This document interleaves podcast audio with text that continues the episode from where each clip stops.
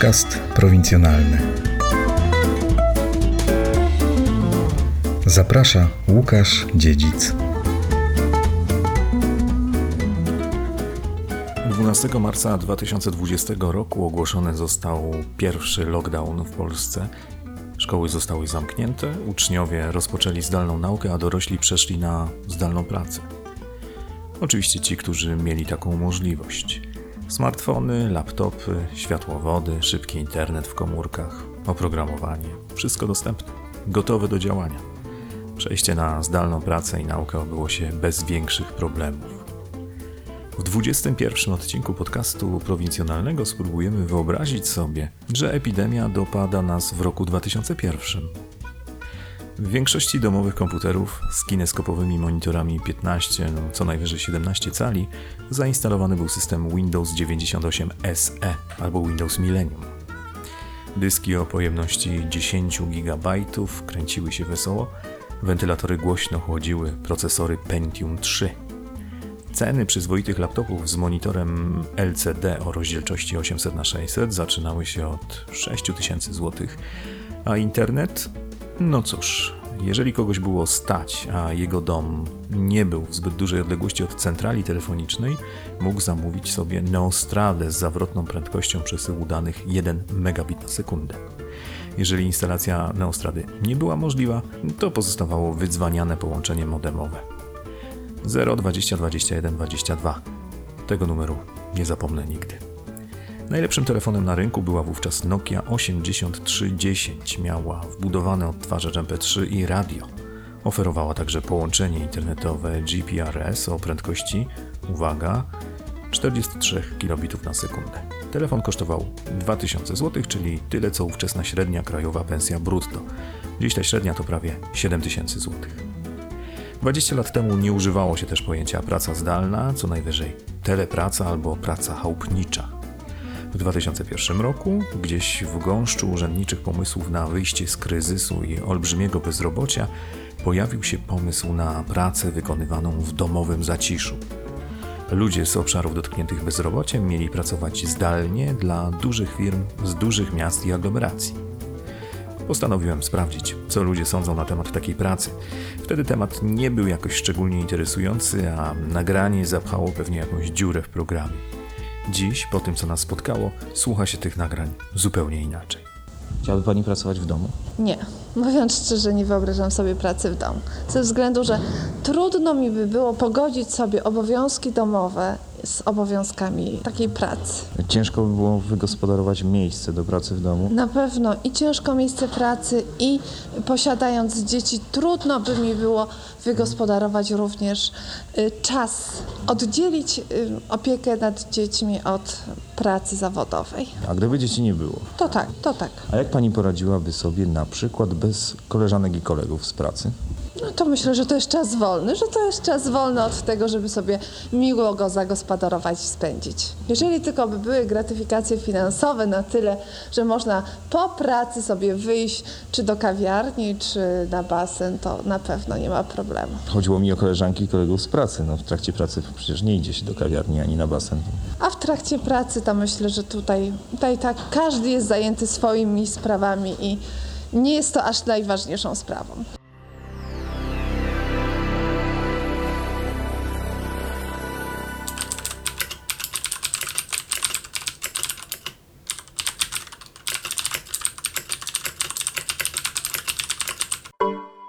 Czy pracodawcy zgłaszają takie oferty dotyczące telepracy? Czy jest zapotrzebowanie na telepracowników? Na dzień dzisiejszy do Urzędu Pracy nie wpłynęła żadna oferta od pracodawców tutejszego rynku pracy na potrzebę zatrudnienia kogokolwiek w, ramach telepracy, w ramach usługi telepracy. Z rynku miejscowego, a z zewnątrz? Też na dzień dzisiejszy nie. No, takie rzeczy, e, słyszałem o takich rzeczach w większych miastach, jednak nikt się z nami na ten dzień nie kontaktował w tej sprawie. Czy telepraca byłaby szansą dla bezrobotnych z tego powiatu? Trudno mi w tej chwili powiedzieć, no trzeba by spróbować, żeby e, powiedzieć wprost, czy to e, zda egzamin, czy też nie. A jakie są przeszkody? Dobrze by było, gdyby ten pracownik miał takie czy inne rozeznanie e, w tej pracy, jakieś doświadczenie mniejsze lub większe. Po drugie, musi mieć odpowiedni sprzęt, a na sprzęt musi mieć e, środki finansowe. No, ewentualnie byłaby to pomoc na rozpoczęcie własnej działalności gospodarczej, ale to też kwestia powodzenia tej działalności gospodarczej, bo jakby nie było, e, pożyczkę trzeba spłacać. Pożyczka jest przede wszystkim właśnie e, potrzebna na narzędzia, na środki trwałe. W tym przypadku byłby komputer, byłby modem internetowy. A czy infrastruktura tutaj umożliwia w ogóle podejmowanie telepracy? Odbiorników telefonicznie jest mało. Y, Gro osób bezrobotnych niestety nie posiada mm, odbiornika telefonicznego, a co za tym idzie możliwości na przykład korzystania z internetu. A jakieś szybkie łącze internetowe, czy to też wchodzi w grę? Y, Trudno mi się tu wypowiadać za TPSA, no ale mi się wydaje, że też na to trzeba by było poczekać.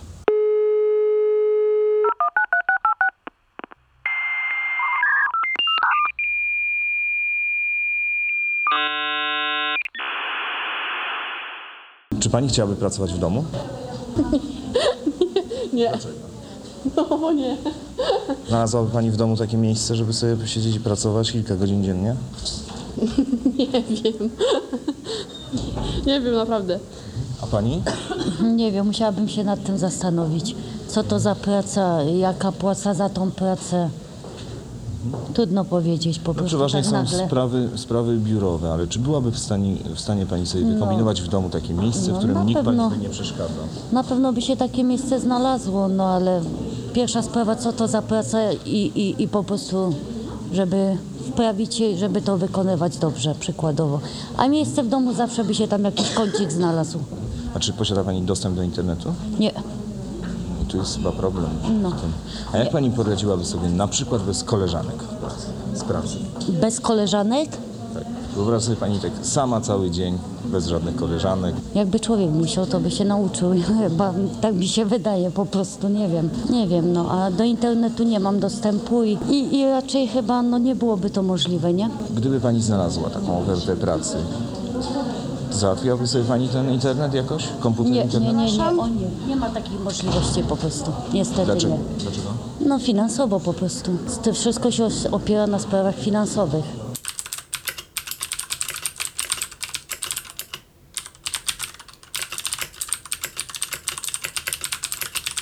Chciałaby pani pracować w domu? Mm, Raczej nie. Dlaczego? Chyba raczej nie. Jest to jednak coś takiego, że jak człowiek wychodzi do pracy, którą, która mieści się gdzie indziej, to jest jednak coś innego.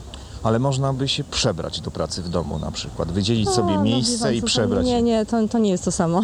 No nie jest to samo. No a na przykład jeszcze ciężko też było w domu imieniny dla koleżanek z pracy chyba zorganizować. No raczej tak. Zwłaszcza jak jest jeszcze mąż i reszta rodziny.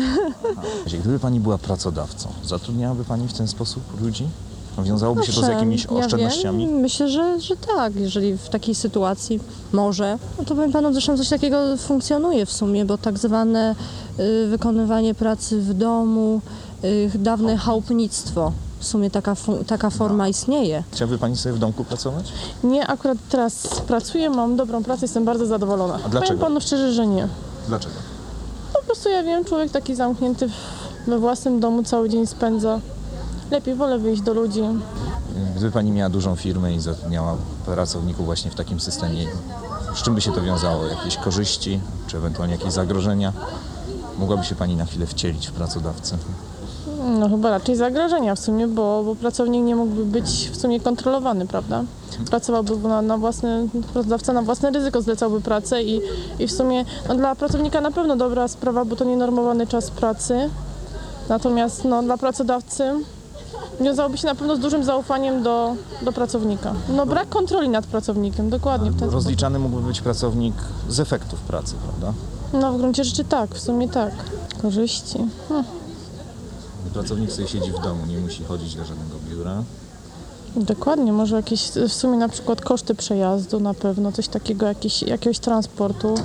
Yy, No nie musi, nie musi prawda, dbać o to, żeby na przykład to biuro było, żeby było dobrze wyposażone, żeby to wszystko, wszystko jest teraz w sferze pracownika, prawda? On musi sam zadbać o to, żeby stwo- stworzyć sobie miejsce pracy, natomiast pracodawcy to nie interesuje i może sobie w ten sposób tak to wygospodarować. Chciałaby pani w domu No pracować? każdy chyba by wolał w domu. Pewno, że tak. Dzisiaj dojazd, sam dojazd do pracy jest bardzo drogi. Kobiety przede wszystkim mają dzieci. I ciężko im jest y, z domu wyjść. Niektórzy może, y, może młodzi inaczej sądzą, nie wiem, bo ja już jestem starsza, to, to według mnie to byłoby dobre. może tak nie potrzebuję, mam rodzinę, więc ona mi może wystarcza. Nie mam komputera, więc nie skorzystamy z takich rzeczy niestety. No ale załóżmy, że nie miałaby pani pracy i, i przyszłoby pracować w domu. Chciałaby pani w domu pracować? Bardzo chętnie bym chciała pracować. Wiele znam takich osób, co by chcieli pracować W domu? w domu też oczywiście. A dlaczego w domu jest tak fajnie? No wie pan co jest, skoro nie ma w zakładach pracy, no to może i w domu też można było pracować. Co takiego fajnego jest w pracy w domu? No może co jest dobrego, że nie trzeba wstawać o, o tej godzinie, co musi się, no i można to jedno z drugim powiązać, nie? No, a na przykład co by było niedobrego według pani? No znów może za dużo w domu siedzenia. Tak to zawsze wyjdzie się, zobaczy się z kimś. Znaczy na krótką metę może od czasu do czasu jest to dobre, ale tak na dłużej cały czas siedzieć w domu, nie wychodzić, tylko patrzeć gdzieś w jakieś pudło w ekran, to, to nie, nie. Ja muszę mieć kontakt z ludźmi. Taki Kontakt. na żywo, nie jak to się mówi w sieci. Minęło zaledwie 20 lat, a w naszym życiu zmieniło się prawie wszystko. Podłączony do światowej sieci światłowodem, siedzę przed małym laptopem o mocy kilka tysięcy razy większej niż ta, którą miały do dyspozycji Stany Zjednoczone Ameryki, wysyłając ludzi na Księżyc. Siedzę, montuję kolejny odcinek podcastu, słucham archiwalnych nagrań i trochę tęsknię za tym 2001 rokiem. Za budkami telefonicznymi, moją Nokią 5110 i ludźmi, którzy na przystankach albo ze sobą rozmawiali, albo czytali gazety. Za wsparcie dziękuję Joli, Elżbiecie i Alfredowi. Zachęcam do wsparcia podcastu w serwisie patronite.pl. Można też na przykład postawić autorowi podcastu kawę w serwisie buycoffee.tu. Dziękuję za kolejną wspólną wyprawę do początków XXI stulecia. Do usłyszenia w kolejnym odcinku.